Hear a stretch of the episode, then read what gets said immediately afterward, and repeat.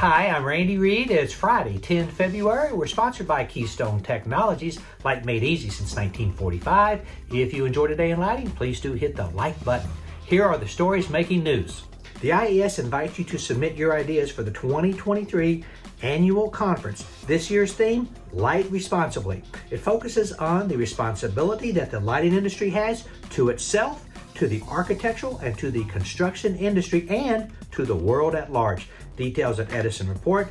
As of 7 February, Signify transitioned to new sales representation for its Genlyte Solutions collection of luminaire brands and Color Kinetics in New Mexico and Greater El Paso. Visual Interest has been appointed the lighting sales agent. Allied Group Sales will continue to represent Signify's Philips LED lamps and advanced portfolio. Rocky Mountain Hardware introduces a new linear chandelier. The metal bronze finish gives the fixture an industrial edge that harmonizes with both contemporary and classic decor. Details at Designing Lighting. Satco Nuvo unveils its newest high pro temporary work light, usable indoors or outdoors. The light's power is adjustable for optimal flexibility and it comes equipped with a 25 foot power cord.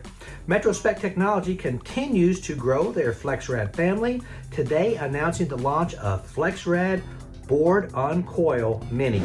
And yesterday the Dow dropped 249, NASDAQ was down 121, the Grand popped. They were up 3 euro and 32 cents.